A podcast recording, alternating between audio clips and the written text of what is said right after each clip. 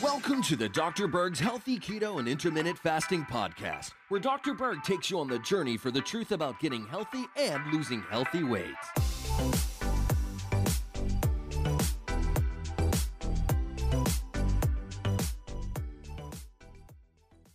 I'd like to explain the difference between the two different forms of B3. We have niacin and we have niacinamide. The two big differences are this.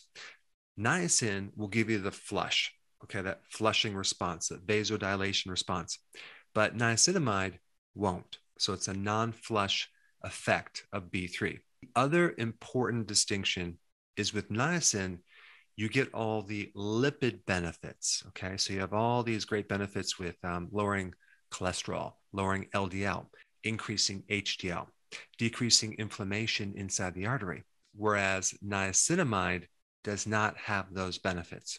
So if you're trying to lower your cholesterol, niacin is the one you want to use.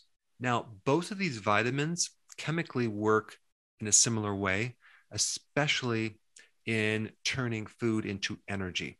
Now, niacin is really effective for fatty liver, not just a fatty liver, but a liver that's inflamed, a liver that is developing scar tissue, like in cirrhosis. And so niacin is really good to remove fat from your liver.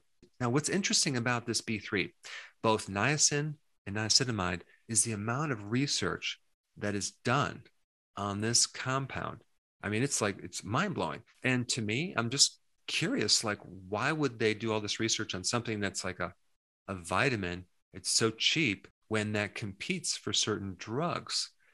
I mean, they found niacin to be a standalone effective remedy for managing your cholesterol. And doctors used to use niacin before statins came on stage. But if you dig a little bit further, you're going to see quite a few articles and internet links to the dangers of niacin. So I want to talk about that. You know, it's a lot of discouragement from using niacin because it could be dangerous to your liver, can create liver toxicity. And if you actually read some of these articles, you would never take niacin. Well, if you dig a little further, you're going to find out that it's rare. It's usually involved with a certain percent of the population, like 20% of the population, that is taking very high doses over a long period of time, and time-release niacin.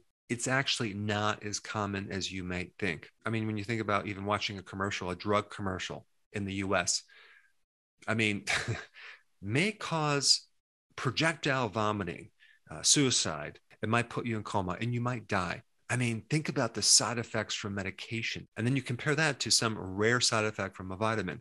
It just does not compare. I mean, do you know any medication that doesn't produce side effects very commonly?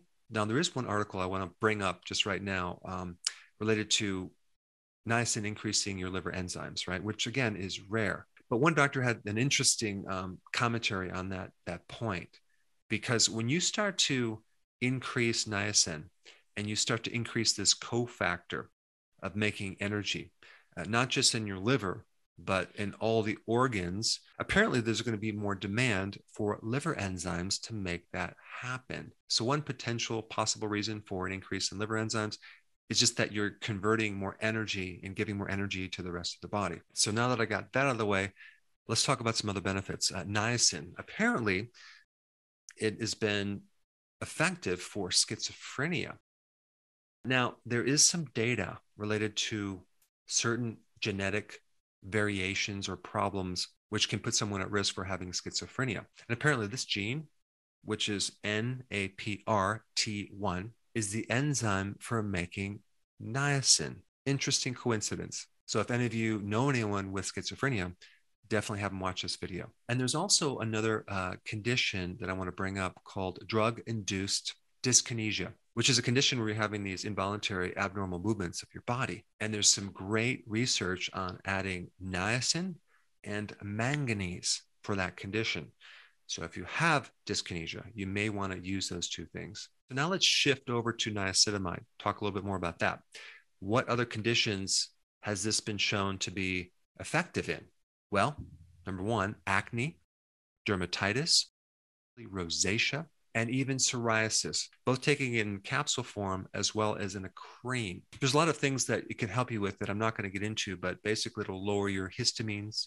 It will reduce certain immune inflammatory factors. It'll help decrease the flaking or the plaques on your skin. And for acne, it can actually help decrease sebum, which is the oil in the sebaceous gland, which is inflamed. Niacinamide has also been effective for arthritis. It's used a lot with certain facial creams for preventing aging and hyperpigmentation. Niacinamide is also good for the person who has a temper. You can give it to your kids that have a temper tantrum and it'll just chill them out. It's good for anxiety, okay? And so is B1, but B3 is also good. As I was reading the side effect from niacin, you know, I was just thinking, what if you became deficient in B3? What would be the side effects of that, right? People don't talk about that. That's called pellagra. That is a serious condition where you have diarrhea, you have depression, you could die, you can get dementia and develop a really serious skin disorder. But you can develop a B3 deficiency by drinking a lot of alcohol, by consuming a lot of refined foods, especially corn. Apparently, corn tends to bind up tryptophan, which is an amino acid that turns into niacin. And so the early Indians, when they used to use maize or corn in their food, they had a technique. They would soak it in lime, and that would alkalize this corn meal, and that would free up the niacin that was necessary to prevent pellagra. But of course, nowadays we don't do that, right? We just grind up the corn and we just eat it in corn chips and all sorts of foods. But if you're living on a diet just of corn, chances are you probably are going to develop pellagra. In summary, niacin gives you the flesh. Niacinamide won't give you the flesh.